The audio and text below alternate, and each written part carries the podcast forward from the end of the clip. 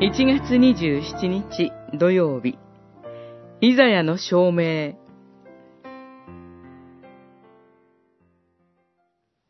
その時、私は主の御声を聞いた。誰を使わすべきか。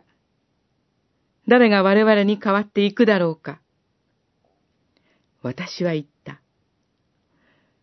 私がここにおります。私を使わしてください。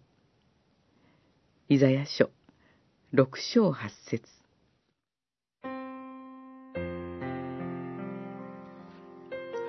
六章には、イザヤが預言者に召された時のことが記されています。それは、ウジヤ王が死んだ年のことでした。主なる神がご自身の姿をイザヤの前に表されました。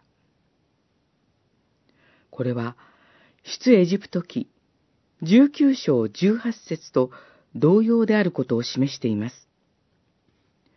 それを見たイザヤは、災いだ。私は滅ぼされる。私は、汚れた唇の者。汚れた唇の民の中に住む者。しかも、私の目は、王なる万軍の主を仰ぎ見た、と言います。罪深い人間は、本来、聖なる神を見ることができません。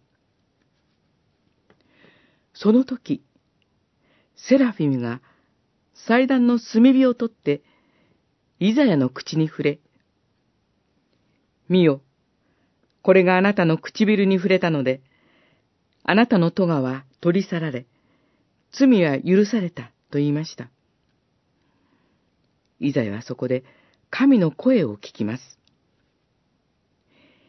誰を使わすべきか、誰が我々に代わっていくだろうか。